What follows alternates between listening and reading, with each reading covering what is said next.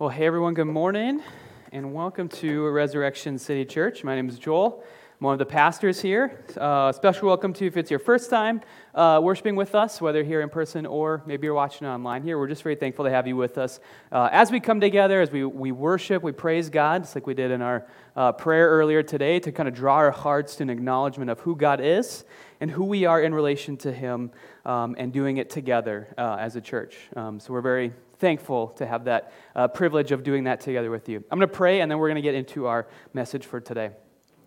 Lord, thank you um, that you are worthy of praise, that you are uh, a God who um, is, is righteous, who, who does what he says he is going to do, who is faithful uh, and just, and, and we are people who live in the light and the presence of that. Help us to do that uh, th- this morning, God, and help us to do it together, and help us to do it as we leave this place as well.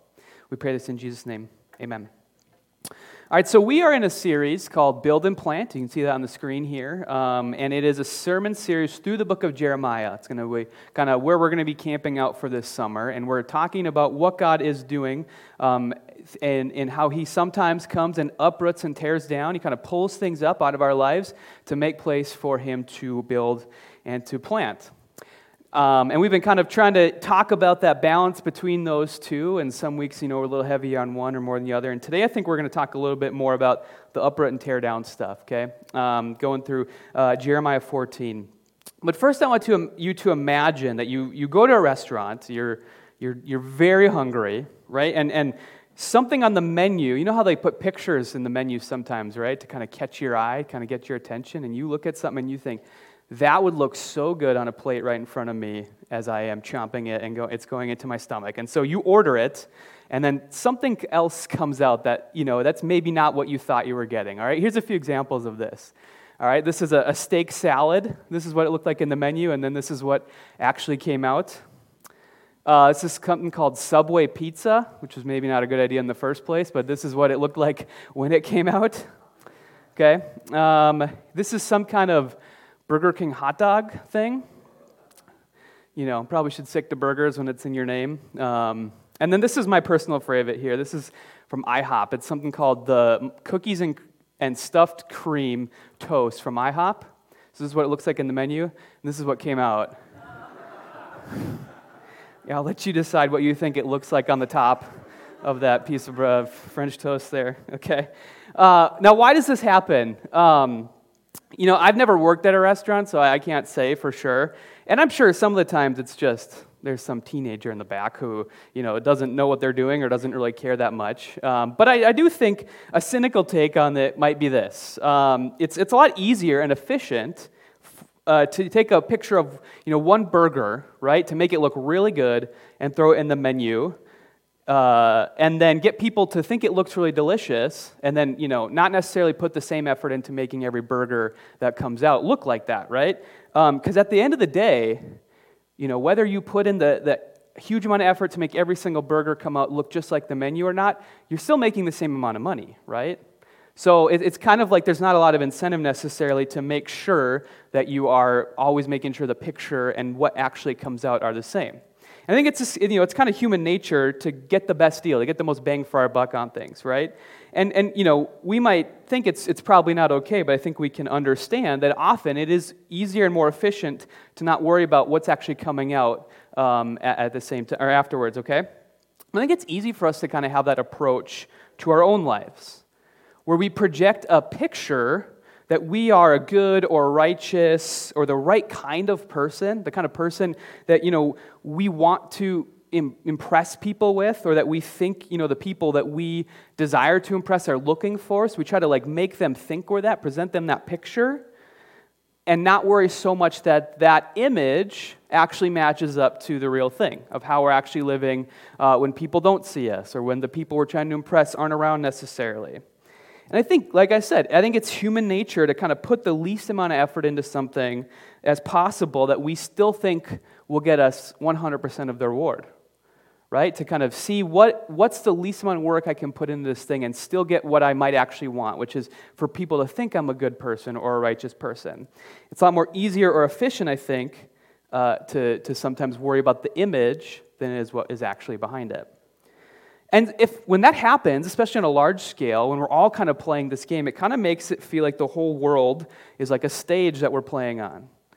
Right? Where what matters most is what we look like on stage and not necessarily who we are off of it.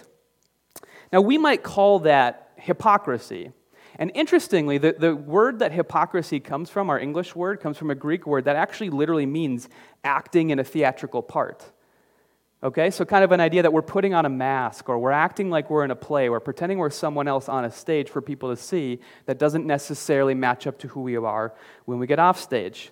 And there's big and small versions of this. Like small versions would be like just in one on one conversations where maybe we embellish something, right? We kind of just turn the volume up on something we did a little bit because we know it'll sound impressive to someone else. We just got, we kind of throw it in there. Maybe we don't even realize we're doing it, but we know it presents something about us to the person and we get you know, something we might like out of it.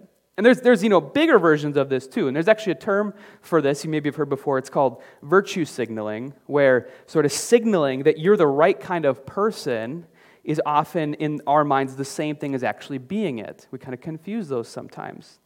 And so that means we live in a time where our approach to like doing good works is oftentimes maybe just like putting a yard sign with a message on it in our front yard and just saying, like, if people will see that this is the type of person who lives here and think they'll think I'm a good person, and boom, that's kind of what I'm maybe necessarily just going for. Now, like, you can go ahead and put yard signs in your yard. I'm not saying, like, don't do that stuff or whatever, but I'm saying the, the fact that we oftentimes think that's sufficient for what our actual goal is kind of reveals to us what our motives are a lot of times. We want to make people think we're the right kind of person, whatever that measure is, right? We might have different measures of what it means to be the right person. And then we kind of expect a pat on the back for, you know, signaling it and being recognized for that from other people. And we kind of are like, yeah, this is what I actually wanted the whole time. Uh, Jesus says about people who would go out and pray very loudly and dramatically, kind of in the uh, vision of everybody else, he'd say, when they get attention, they've got their reward in full. Okay, they're not actually asking God for anything. They're looking for something from the people who see them. When they get attention, that's all that they've actually wanted. They're not actually that concerned what God thinks about it. Okay?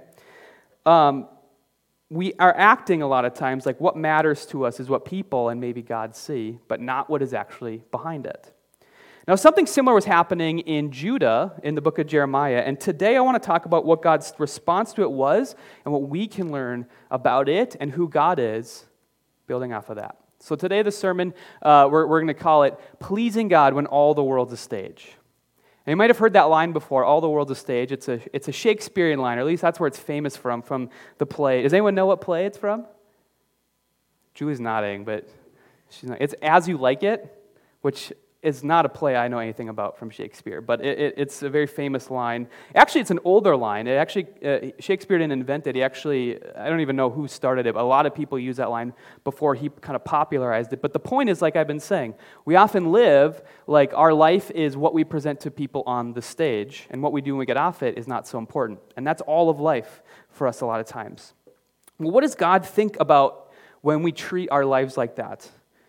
And him like that's true. Like what, what do you think he thinks about that? Well, he kind of is going to tell us here in jeremiah 14 but i'll just spoiler alert he doesn't take too kindly to it. He's not a huge fan on it a fan of it. And there's a lot i think for us to learn and meditate on when we see what he says. Okay so let's uh, jump into jeremiah 14 here. So jeremiah 14 1 this is the word of the lord that came to jeremiah concerning the drought. Okay, so there's some drought going on. We don't know anything, uh, any specifics of it, but apparently there's a drought going on in Judah at this time. Now, um, prayers and good ones at that are often what you know you think would be the godly and right thing to do in this situation, right? Offer God a good prayer and hope that He responds to it, and He makes the drought go away. He makes it rain again, makes our crops grow, and and and, and you know Jeremiah recounts a prayer here. Either we're not sure if it's actually what the people were praying to God or if it's something Jeremiah is kind of throwing at God. And he's like, hey, if the people prayed this, what would you think about that? Would it get you to sort of change your mind or, or do something about this drought? So here's the prayer Although our sins testify against us, do something, Lord, for the sake of your name. For we have often rebelled, we have sinned against you. You who are the hope of Israel, its Savior in times of distress. Why are you like a stranger in the land? Like a traveler who only stays a night. Why are you like a man taken by surprise, like a warrior powerless to save? You are among us, Lord, and we bear your name. Do not forsake us. Now, this prayer that's being offered to God is everything you'd expect it to be, actually, okay? Is a, is a really good prayer. It sounds like a lament psalm. It expresses repentance. It presents an argument to God. This is actually pretty common, uh, you find, especially in the Old Testament, is arguments presented to God for why he should respond. Um, they bear his name. And God wouldn't let someone who bears his name fail, right? Because that would reflect poorly on him. It asks God to move not for their sake, but for his own glory, his own honor. Okay? And, and we find out a few verses later that they're actually fasting and crying and offerings that are being associated with it. Okay? So a lot of really good stuff that's being presented to God here. Um, to any observer who kind of knew what to look for, Again, again, if you read other parts of your Bible, you would read prayers like this that God responds well to. Like that you would see this and think this is a very pious prayer, a good prayer to offer God, the kind of thing that He has responded to in the, in the past. But here to God, we're going to see that this prayer is like is nothing more to him than sticking a yard sign in front of the house and thinking that's all that you need to do. Okay? Uh, something fit for a stage, but not really reflecting who Judah was. So here's God's response to this.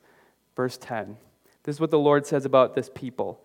They greatly love to wander, they do not restrain their feet. So the Lord does not accept them. He will now remember their wickedness and punish them for their sins. So God is like, What do you guys think I am? Stupid? Like, what do you think I've been doing this whole time that I've been sending Jeremiah and other prophets to you, telling you to turn? Like, do you think I've just been sleeping? I know that this prayer is not done in good faith. It looks righteous, it looks pious, but I know what's behind it. I know where this is coming from. A people whose hearts love to wander. This is just part of your wandering. It's just part of you going from thing to thing, seeing what will work, and you're hoping this thing will work, but it does not really represent anything behind it.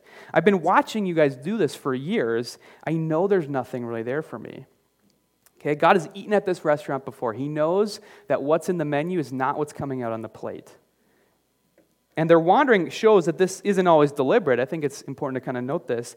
It, it just implies their aimlessness or inconsistency. They're kind of blowing from thing to thing, which might not seem so bad, but God has brought charges against them. That's actually a word he uses in another place in Jeremiah to describe what this wandering has led to. Okay, they're cruel to foreigners, they're unjust, there is innocent blood on their hands, they're going after other gods like it's no big deal. Uh, they're playing politics with other nations just for their safety. Um, he knows none of that stuff is going to change just because of one prayer that they're offering up to him. He knows that, that's the case. And he, he's just kind of done with it. So he, he lets Jeremiah know this. And he actually goes even further. He says, uh, Then the Lord said to me, Do not pray for the well being of this people. Although they fast, I will not listen to their cry. Though they offer burnt offerings and grain offerings, I will not accept them. Instead, I will destroy them with the sword, famine, and plague. So God actually goes so far as to say to Jeremiah, Don't even pray for them. Okay? Like other times in Scripture, like you find a mediator who would come and pray for the people, and God would hear and deliver Israel. And God is telling Jeremiah, don't, don't even bother doing that here, God, dude. Like this is this is not this is not going to work. He's he's going to hang up the phone if Jeremiah tries to do that. He says instead he will give Judah what their actions actually deserve judgment. Now, I want to talk about a little bit of what we can learn here as we sort of meditate on it all. All right? It's kind of a harsh thing to read, but I think there is a lot for us that God can uh, build and plant in us, okay? And that's this that God calls us to be more than what we are able to present to Him and to people around us. We, we live in an age where people strongly value moral perfection. All right, I think sometimes we often believe like this is like a totally lawless age. Like, you know, there is sort of no one cares about morality or, or virtue or, or purity or anything. But I actually would think it's the total opposite. I think we live in a very, very righteous age, okay? A very, uh, an age that very much values purity, okay? Just think about like, you know, we're just coming out of this, but like the debate on both sides around like vaccines and stuff like that. Just think about the ways that groups of people talked about the other side who was doing all these things, like how morally imperfect they were, for how terrible they were, like how much disgust that they had for people on the other side. Um, I think there is often intense pressure on us you know, and in, in different ways, different regions of the country, different, you know, social locations we might live in, there is intense pressure on us to hold the right views in order to fit in. And it might, you know, it might not be the same in every area, but I think we're always constantly feeling this. And so, because of that, we want to be able to think of ourselves as good people, and we usually show that in just having the right attitudes or opinions. And then, like I said, finding ways to let other people know that we hold them.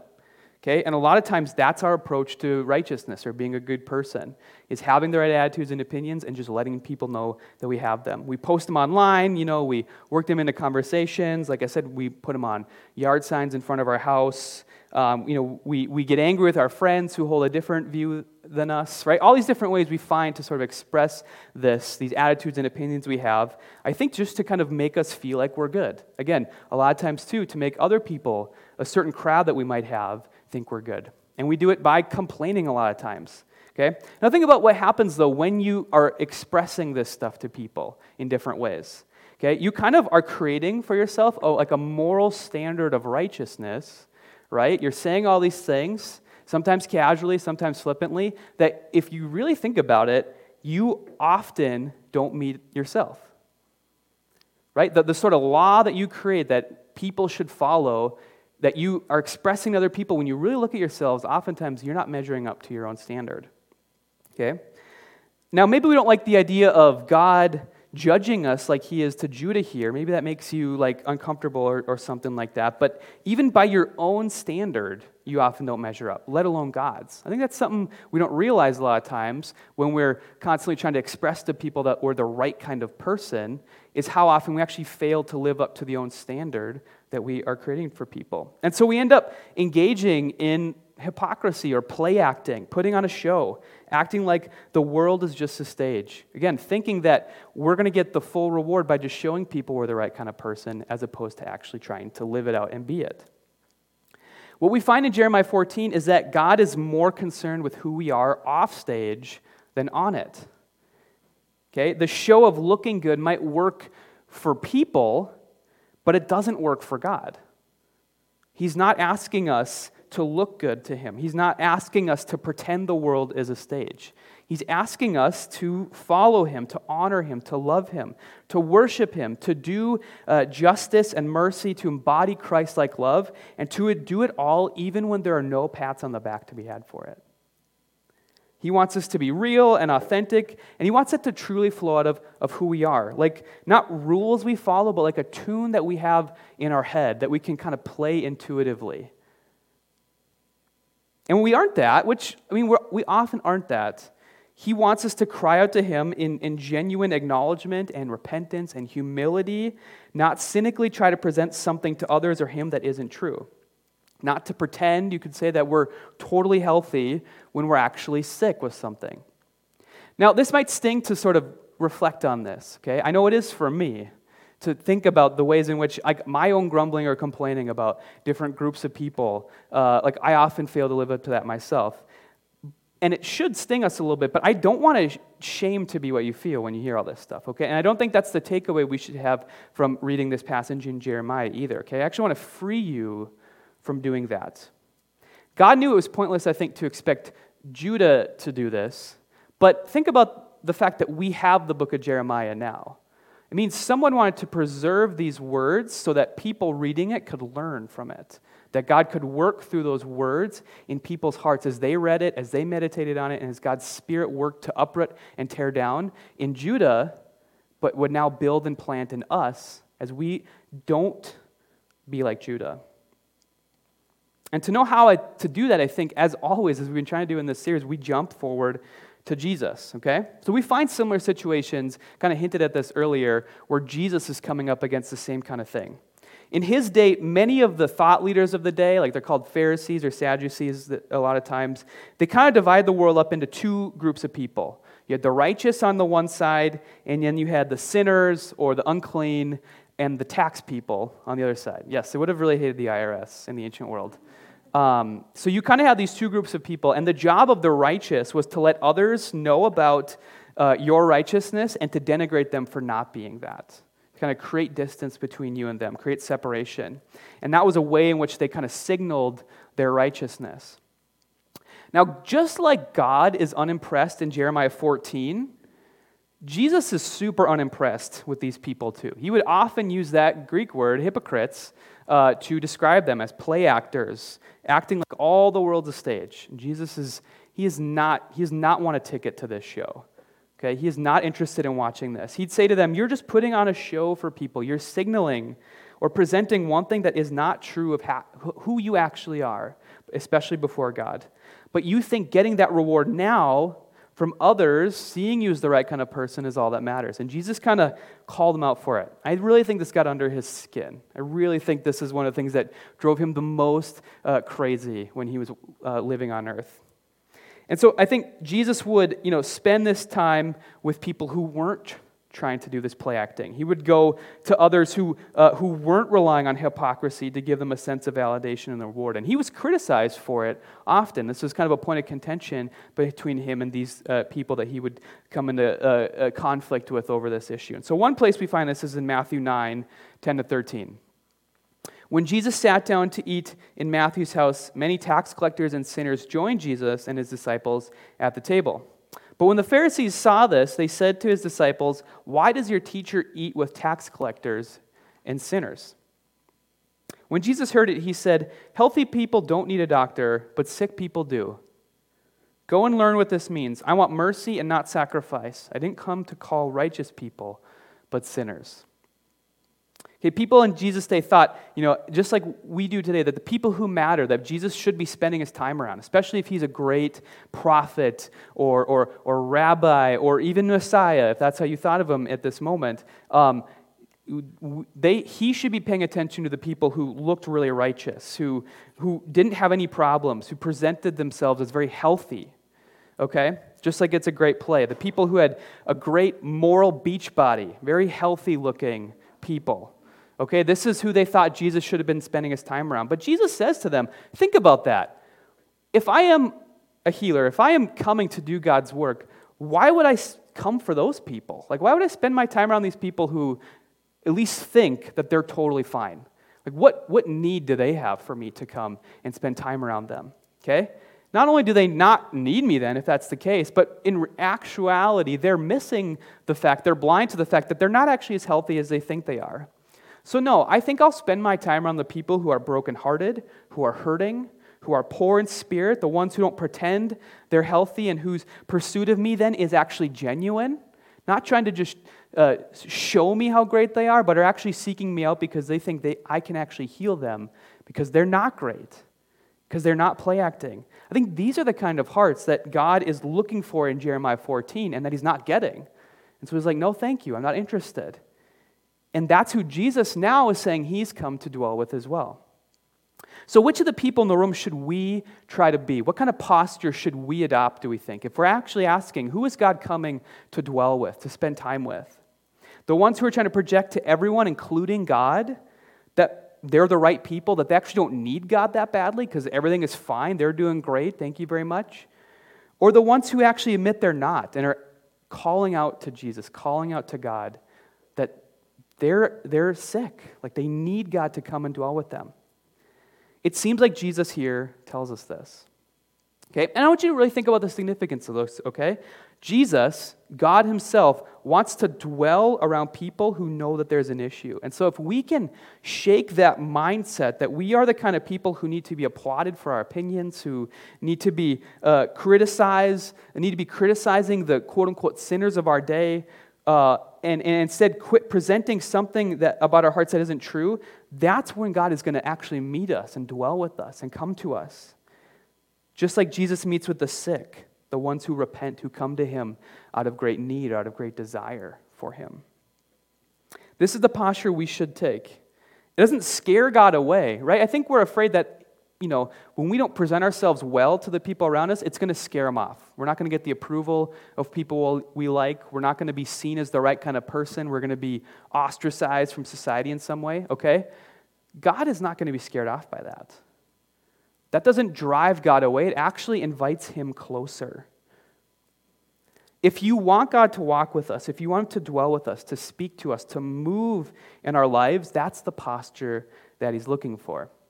This is maybe you, you didn't you didn't like realize this, but you know, I see like what are the most popular sermons that we preach at Res City, like just by the number of downloads we get. And the types of sermons that by far get the most downloads are the ones about like hearing from God or speaking to God or you know dwelling with God. Those kind of mystical ideas of God coming and being with us. Like that people are really interested in that and crave it. Okay, I can I can just see this from the interest in those types of sermons. If you want to be the type of person that God dwells with, the posture we should start with is a posture of inviting God in through our repentance, through our humility, through our vulnerability, through our ability to not have to project to God that we're totally fine, but we're actually crying out to Him, we're calling to Him. We're in need of a physician. A physician. Not that we're totally fine, not we're good, God. You should come hang out with me because I'm so great. Okay? It's actually the opposite of that. In Jeremiah, God talks about his longing for Israel to be that people again. Okay, he, he speaks with longingness about the days when he brought them up out of Egypt, when they were a people that had just been liberated from slavery. They had nothing to stand upon on their own, they had to dwell fully on God. He says, I long for those days again. I wish you still had those hearts, but you're not. You're trying to pretend you're awesome. You're trying to project that to the rest of the world around you, and you're trying to do it to me, and I'm sick of it. Quit trying to do that. Be the people that I called you to be, people who were humble and reliant on me, and I will dwell with you again. I will heal your wounds, I will deliver you. If we want to truly respond uh, and invite God in, that's where we should start. As we close here, communion is a great place for us to do this every single week, to remind ourselves of why Jesus came, what he has done for us as he's come. He has come to deliver us through the breaking of his body and the shedding of his blood for us, so that we might find hope and life through him. He became brokenhearted for us, for our own life, and we partake in that when we uh, take communion every single week. So we're going to be uh, doing that now as we worship as well. Meditate on that. Meditate and ask yourself, like, where am I trying to project maybe to myself or God uh, that I'm okay, that I'm a, the good, the good guy, I'm the right kind of person. And where can I actually come to God as He comes to us, as one who is brokenhearted, whose body is broken and his blood shed for us? How can I live like Christ back to God and around the people that I'm gathered here together with, maybe here or as I go out from this place? Um, if you would like prayer as, all, as well, we will have uh, prayer in the back for anyone who uh, has prayer for issue, uh, a prayer request for anything at all. Okay, let me pray for us, and then we'll enter into that time. God, we thank you that you uh, come to us in our brokenness. You come to us as we are. You do not ask us to uh, be the right kind of person who uh, projects to you um, our, our righteousness, our, that we are the, just the right kind of person, God and we, and we can think that, that we have to attain some standard, and that is what it takes for us to, to measure up to invite you in. But no, God, you come to us as we actually are. I pray that you would help us to have the vulnerability and the humility to um, admit to ourselves and to you that that's who we are. And that as we do that, you would come to us, you would heal us, you'd make us new, you would walk with us, God. Pray this in Jesus' name. Amen.